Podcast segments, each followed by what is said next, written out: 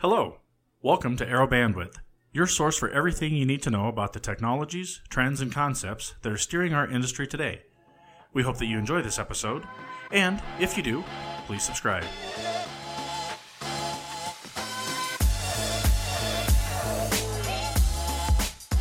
All right, welcome back. Here we are, day two ATS, Denver, Colorado. Uh, coming off one of the main stage editorials, our, our cloud session. And with this is a very distinguished group of individuals. We'll just go down the line here and, uh, and take a, a turn introducing ourselves, and we'll go from there. So, Derek, I'll pass the mic to you. I'm Derek Mitchell. I'm the Global Alliance Manager for Arrow, uh, working at Red Hat. Clay Davis, Data and AI Leader at IBM. David Thompson, the Global Account Director for Arrow from Microsoft's One Commercial Partner Group. Uh, Matthew O'Keefe, I'm a corporate evangelist and uh, technologist at Oracle. And I'm Kyle Green, uh, and I've got the hyperconverged hybrid cloud business for America's Partner Organization at VMware. Uh, Sean Milner, uh, Vice President of Business Development in uh, ECS Americas. Excellent. Thank you, gentlemen. Uh, David, this might be one of the largest video podcast groups that, that we've, we've ever had here, in, I know, at least in the U.S., right? I don't know about over in the U.K., but this is amazing. So lots of great conversation on stage. You know, Sean, maybe we'll just kick it over to you um, real quick. You were the, the main stage editorial host. Maybe just recap the, the session for us, key highlights, you know, and, and really in this session, we just want to capture anything else that's on your mind that we did get a chance to say on stage. So we'll give you a couple minutes and we'll go from there. Sounds great. Thanks, Adam. Um, so really the, the foundation of what we were hoping to accomplish is is really arm our channel partners with tangible, actionable items that they can take into the field to to go and, and, and quite frankly help us all drive our our solutions to market and and do so in a in a way that's profitable for for them. And so a couple of the key things that that we talked about were um, the emergence of multi-cloud um, and what that means from a from a market standpoint and an opportunity for uh, partners to monetize that hybrid cloud. Talked a lot about AI and, and some of the opportunities for monetization with uh, with that solution set, and then we ended with the ecosystem of Microsoft and uh, and VMware. So those are kind of the the highlights, and, and I think everyone on the panel had some some relevant, uh, tangible things that partners can go action on to to go drive revenue into uh, into the market. Yeah, absolutely. Um, thank you. Appreciate the recap. You know, you guys talked, I think all of you talked a little bit about tools. I'd like to spend just a little more time on that topic and maybe you can talk specifically about some of the things you've seen, best practices, you know, your specific tools to your enterprise or, or maybe some other third party GA tools, open source tools out there that our partners can maybe use as they think about how do we change our conversation with the customer? How do we get a little more insight in that application, help them make better decisions on their multi cloud solutions? So I don't know, um, you know, Matt, I think you, you kind of kicked that one off, I think, on the on the Oracle side, right? And, and, talked a lot about, hey, you guys have tons and tons and tons of tools. So we'll start with you and then just kind of go down the, the row here. Yeah, I mean, I think uh, obviously one tool is containers you know, there's obviously different, different things, but that's clearly where all enterprise app development, pretty much all app development is headed to containers. So knowing how to manage that across multiple clouds, that sort of thing is very important. Uh, let me, I'll pitch one particular Oracle technology that's very popular with partners. It's called Oracle Management Cloud. Uh, and the reason it's popular is it works both on, it basically manages your on-premise estate as well as not only Oracle Cloud, but everybody else's clouds as well. So these kind of comprehensive uh, tools that are applicable in kind of this general way, generalized way to support multi-cloud is, I think, critical. Is that a free tool? Uh, no. but it adds, relative to the value it adds, of course, sure. uh, it's actually quite reasonably priced. Uh, awesome. Uh, it, it, actually, um, you know, it's, it's, uh, but Good. Uh, yeah, it's very, you know, it can do uh, just just a wide spectrum of things, but the key thing is it works on-prem as well as across pretty much anybody's cloud. Fantastic. Yeah. Excellent. Awesome. David? Yeah, I'll talk about some free tools we've got and i'll kind of change the change gears just a little bit but we have one of the things we talked about was profitability in the cloud. Yeah. And, and, many partners are still figuring out where to go what to do what to focus on. And one of the things that, that we've developed at microsoft is our practice development playbooks um, and these are essentially you know playbooks that articulate how to build a migration and optimization practice or how to build a, a, you know business applications practice or a modern workplace practice security practices. So for those partners that are really just starting to dip their toe in and try to figure out what they want to do uh, in the cloud we've got a whole host of resources called our practice development playbooks that you can go download from microsoft.com that you can start to delve into to learn how to build one of those practices.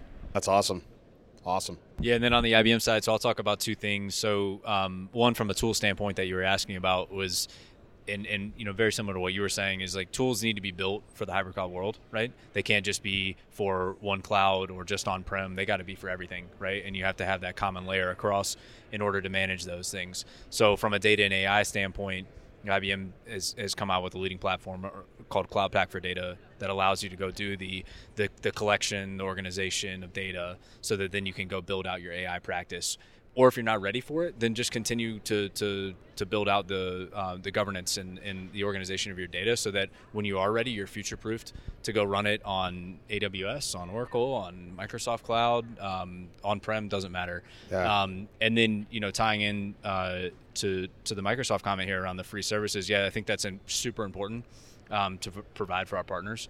And so IBM's doing the same around our garage services to to understand. Okay, you know how can we how can we workshop together to understand you know based on the practices that you have today and the clients that you have today, how can you how can you optimize their data and AI practices and and, and provide that value for the client. Yeah, that's awesome.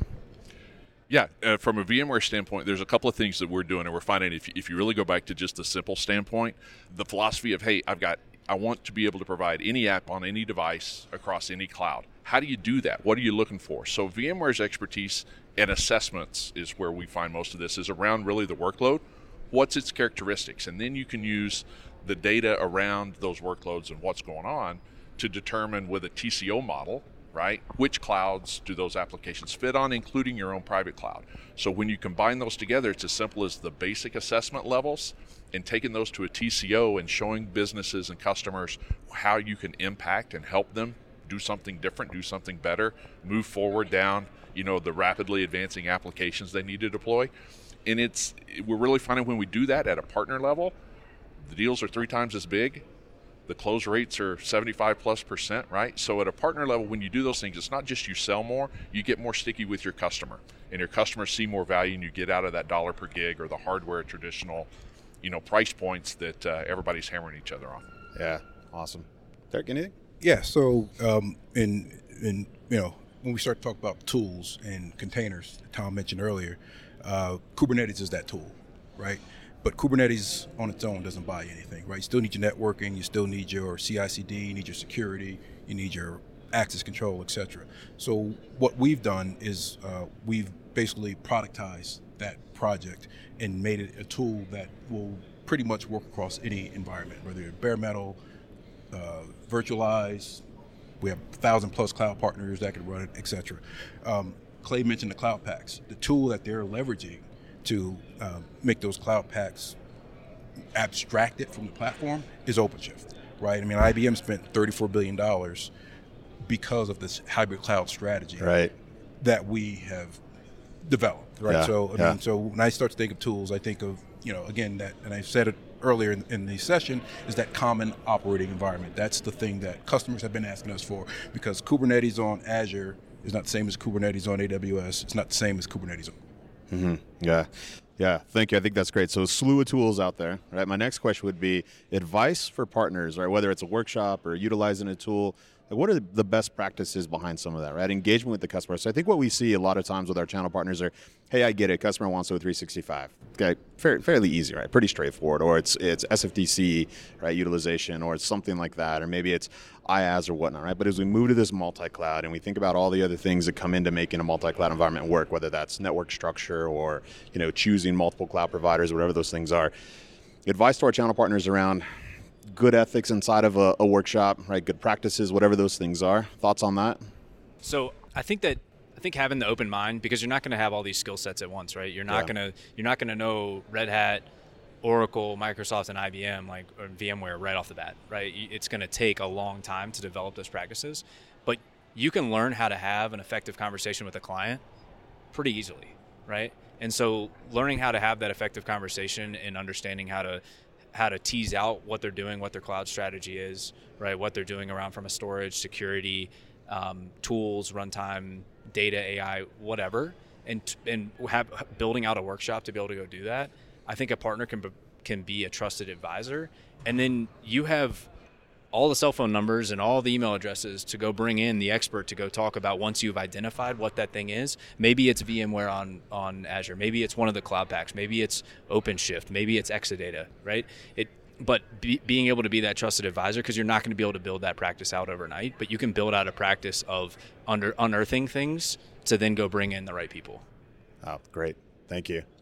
Just to follow on that, I think that's one of the areas that Arrow can can provide a lot of value. Right? Is is not only um, having breadth of understanding across um, all of our uh, supplier you know partners and understanding mm-hmm. where they bring value, um, but also playbooks and in assessments, cloud assessments, cloud readiness assessments, um, and it's kind of a train the trainer type type of an approach, yeah. right? Where you can leverage our skill sets and our knowledge base across a vast majority of, of the cloud market, and then you know then you know go out and start executing those on your own, and, yeah. and ultimately probably even billing for them if you get really good at it. And I think the conversation that that came up during the panel was was a relevant one. Most of these customers already have cloud in their environment, whether it's Salesforce, Workday. I think Kyle was your point, and so that conversation is that's an easy entry point into the conversation, and then running the the assessment plays and the and the consulting workshops. I think it's a great way to really kind of add add your value in that chain, so that um, you know you're seen as a key a key stakeholder in that whole process.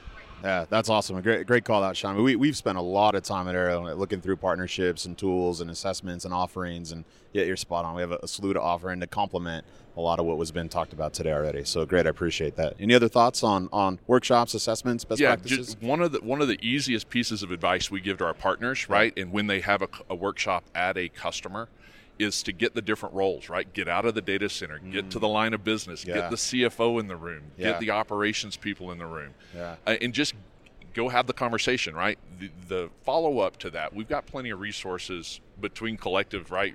Uh, vendors and Arrow and everybody else to help answer the questions or chart the strategy. But it's that first step of go collecting data, see what people are really trying to achieve. Yeah. And you got to get out of the data center to do that. Yeah. So we've been talking for years about get out of the data center, get out of the data center. I think it's easier said than done. What What are your thoughts on how does a, a, an architect, a salesperson, a, a business development manager, how do they evolve that skill set?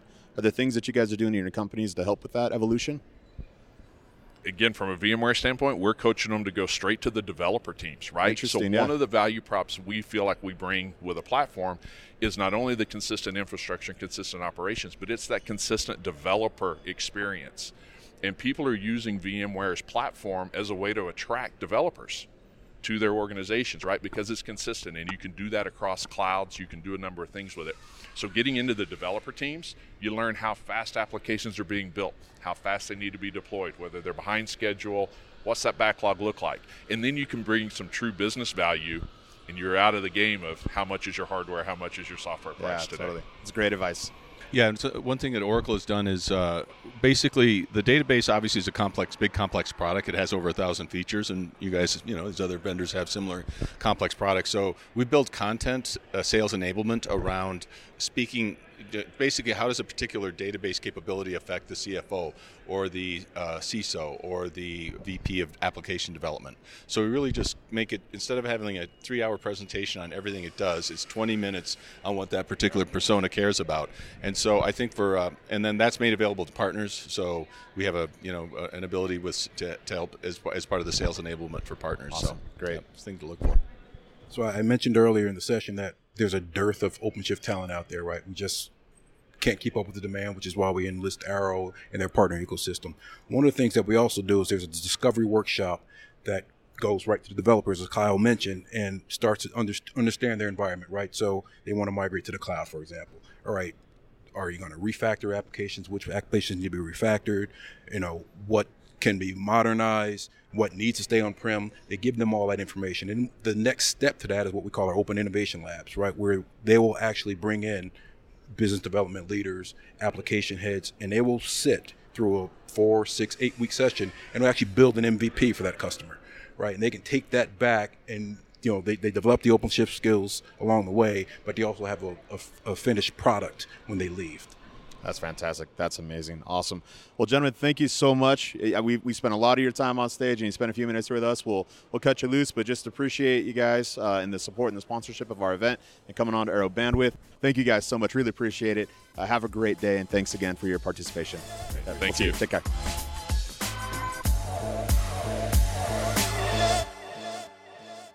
Thanks so much for listening. To contact us on Twitter, use hashtag ArrowBandwidth. And we'll see you next week.